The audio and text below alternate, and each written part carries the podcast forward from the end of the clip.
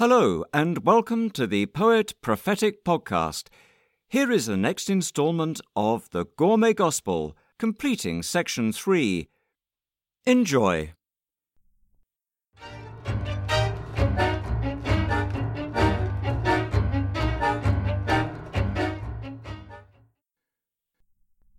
What would Jesus do? It's done. Yet our pious brethren ask, What would Jesus do as a means to guide us? What would Jesus do based on what he did? He would walk on water. He would bring three day old corpses to life. He would drive legions of demons into herds of pigs. He would overthrow fraudulent markets. And he would tell one of his dearest disciples, Get behind me, Satan. But what of the rest of us? Are we to match him deed for deed, miracle for miracle? Sure, he told us we would do even greater things than he, but if we should happen to fall short, must we flagellate ourselves with the sharp, unflinching, merciless rod of what would Jesus do? No. We do not have to do what Jesus did, nor what Jesus would do, because Jesus has done and is doing it all for us, and we are in him. Meanwhile, we cannot, by any effort of our own, no matter how determined or persistent, reduce by one stain the righteousness he has freely given.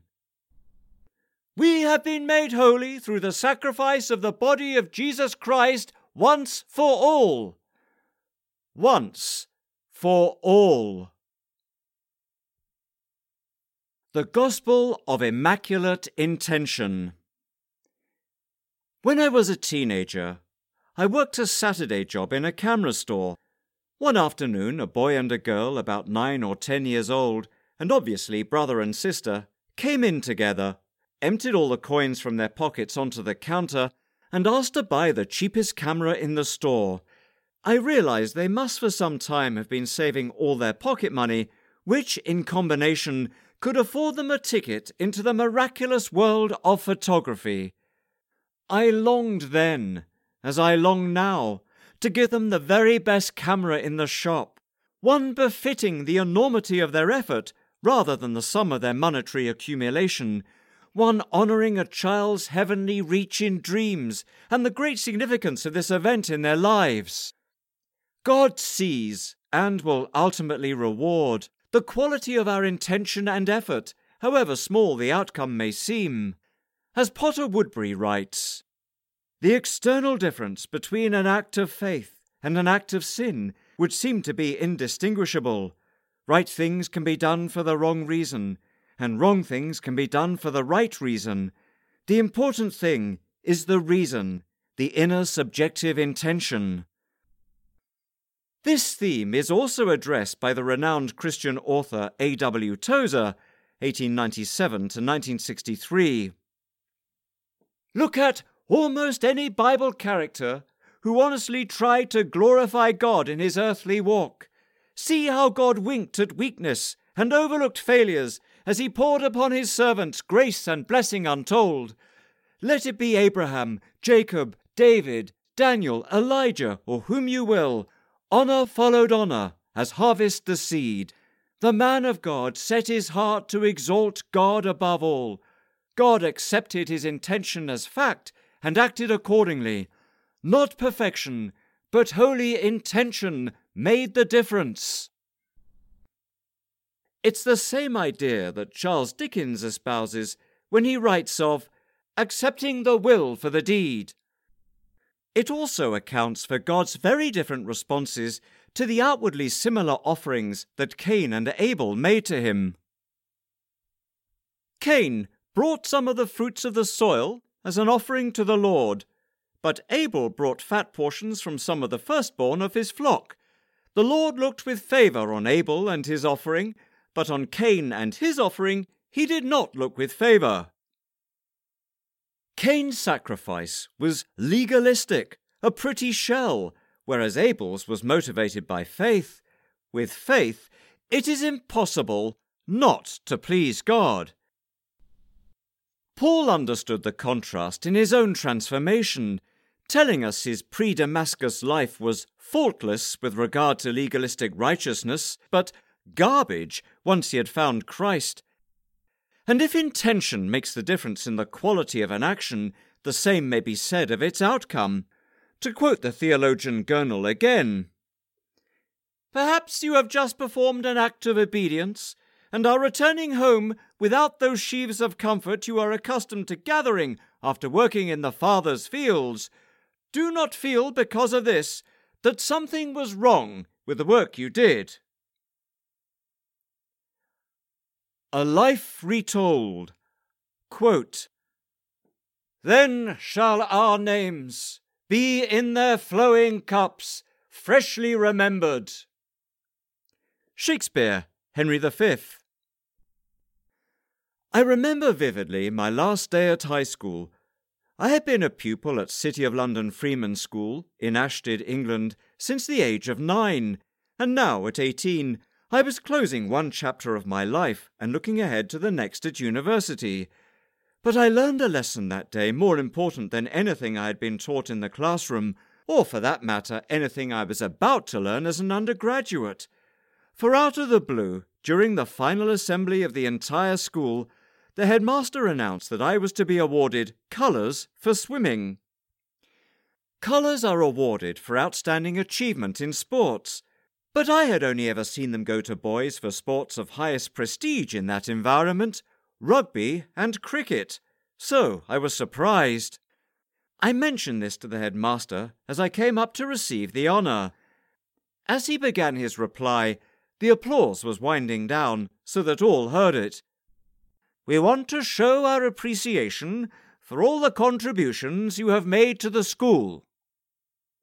Now, I had had my ups and downs at Freemen's, including fights with other pupils, conflicts with certain teachers, and a good number of detentions. But at the end of the day, this was how the school chose to remember me. There is a broader spiritual lesson here. Taking credit. In our status of sonship, each is empowered to take pride in himself without comparing himself to somebody else, and may look forward to hearing praise from God. Our praises are our wages, to quote Shakespeare, and we are motivated by the kiss, not by the spur. Yet Christians often resist. With sugared piety they utter, Not my glory, Lord, but yours, or You must increase, I must decrease, and so on. When a master musician plays, he, the composer, and the instrument are glorified together. Similarly, God plays his music through us. And does not our admiration for exemplary humans glorify the Creator too, in whose image all are wonderfully made? Do we not applaud a person's lifetime of dedication to a thing that fans into flame the gift of God? I have few regrets in life. But one of the worst is the day I burned a box of memories, chiefly a record of my achievements at the aforementioned school, from athlete to artist to author. This fire was my sacrifice to God, my bid to put to death my pride, or so I thought at the time. But on the contrary, it was a horrible and costly mistake, over which I later wept inconsolably. This self inflicted wound reflected the staggering weight of condemnation I was carrying at the time, fostered and aggravated by the oppressions of church teaching.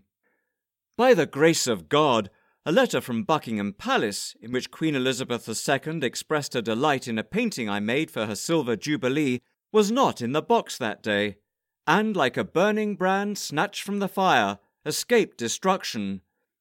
Later, as I was watching the movie Restoration 1995, I realized the memories contained in that box will be restored to me in eternity.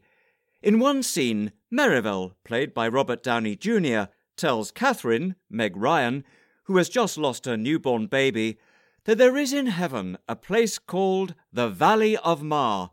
There, the precious things we have lost in this life are kept for us.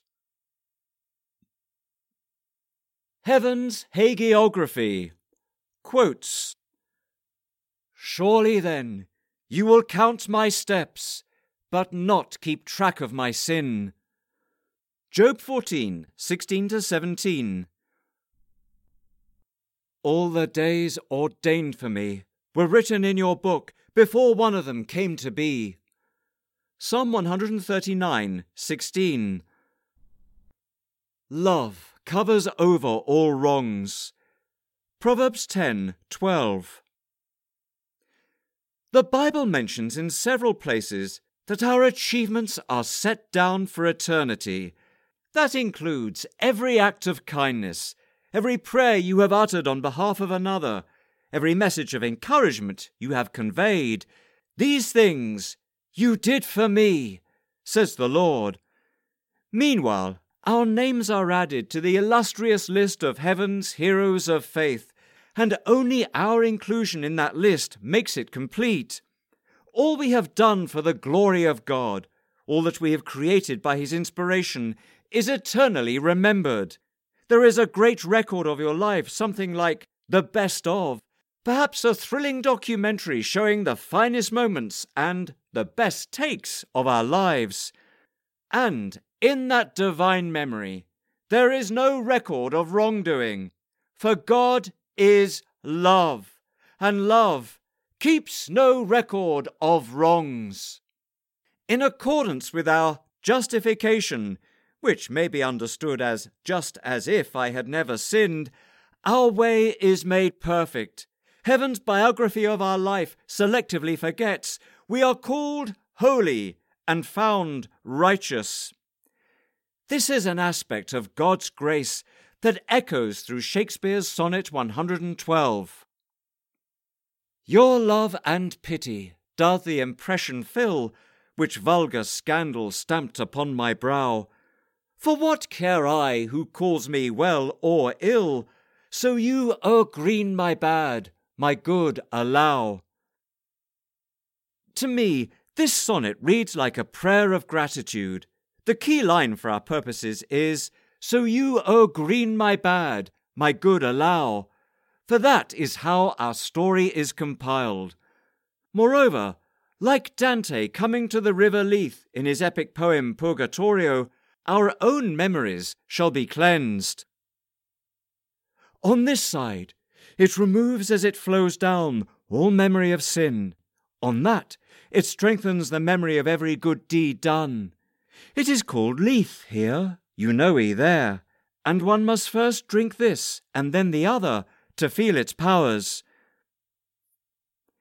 Or perhaps, with some episodes in our life, instead of forgetting, Heaven's biography casts them in a different light, as described by Oscar Wilde, 1854 to 1900.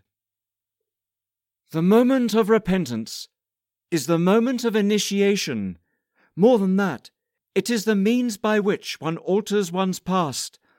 Christ, had he been asked, would have said, I feel quite certain about it, that the moment the prodigal son fell on his knees and wept, he really made his having wasted his substance with harlots, and then kept swine and hungered for the husks they ate, beautiful and holy instance in his life.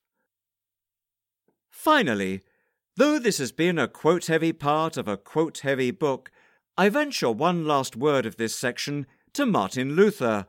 We are now, he says, in a spiritual dominion in which there is nothing so good and nothing so evil, but that it shall work together for good to me. Holiness for Heathens. Quotes If this man was able to create children like this, it's true that he is a good man. What do you think? A father's heart. God has a dad's heart. And with a dad who was not a believer, but who baptized his children and gave them this bravery, do you think God would be able to leave him far from himself? Pope Francis's answer to a boy named Emmanuel, who feared his deceased atheist father would not be in heaven, April 2018 and all must love the human form, in heathen, Turk, or Jew. Where mercy, love, and pity dwell, there God is dwelling too. William Blake.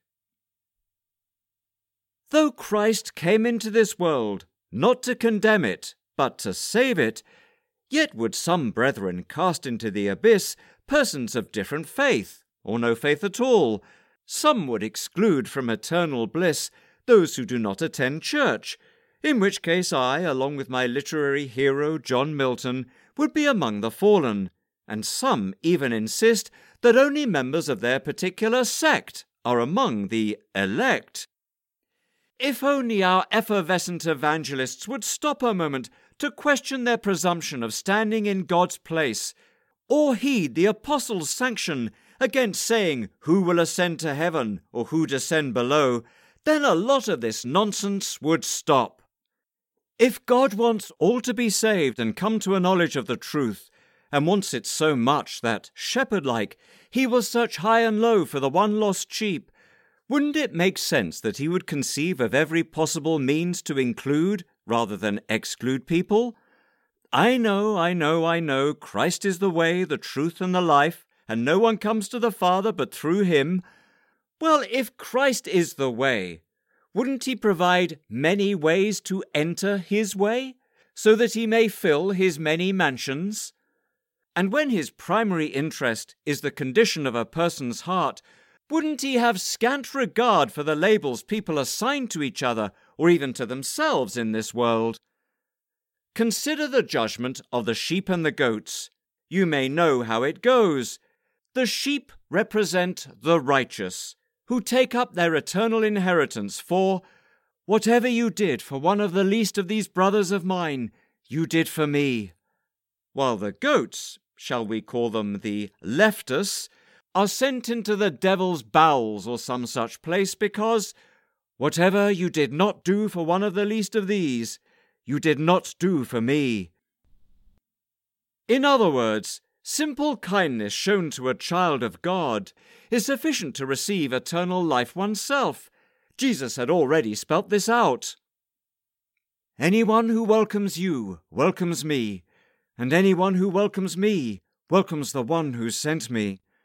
Whoever welcomes a prophet as a prophet will receive a prophet's reward, and whoever welcomes a righteous person as a righteous person will receive a righteous person's reward. And if anyone gives even a cup of cold water to one of these little ones who is my disciple, truly I tell you, that person will certainly not lose their reward. You see, God loves his children so much that he pays a great deal of attention to how others treat us. We are a spiritual litmus paper in the world. Most of my dearest friends come not with the label Christian, but have something infinitely more valuable the eternal seal of the Holy Spirit. And that Spirit flows through their acts of love, generosity, kindness, and courage.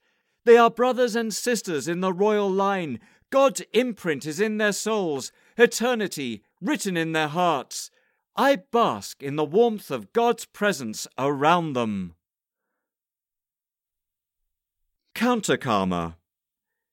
Yet there is a counterfeit idea among so called heathens that calls for rejection. It's known as karma and holds that each person must enact enough good deeds in life to outweigh the bad ones and so ascend by degrees to something. This idea reduces life to some kind of spiritual banking system of credits and debits, when in fact, Christ has erased all debits and offers to all his infinite credit. Perhaps the fraudulence of the karma equation is best exposed mathematically. If R represents righteousness and S sin, adherents hope that R is greater than S but in the Christian economy, Christ's one act of righteousness on the cross obliterates every sinful deed of every person in every age. His sacrifice, once for all, takes away sin. So, 1 times r is greater than infinity times s. But then the equation gets even better. God is love, and love keeps no record of wrongs. Thus, the right side of the equation is set to zero, meaning 1 times r is greater than 0 times s, or 1 times r is greater than 0. We can neither improve nor diminish Christ's resounding triumph, nor pay it back as if it were a loan at infinite interest. We cannot, by our own acts or our own blood, add one jot of weight to the left side of the equation, though God, in His goodness, still counts our steps, allowing our achievements to stand unclouded in eternal remembrance. In short, Christ has destroyed the monstrous karma deception which held so much of the world in bondage.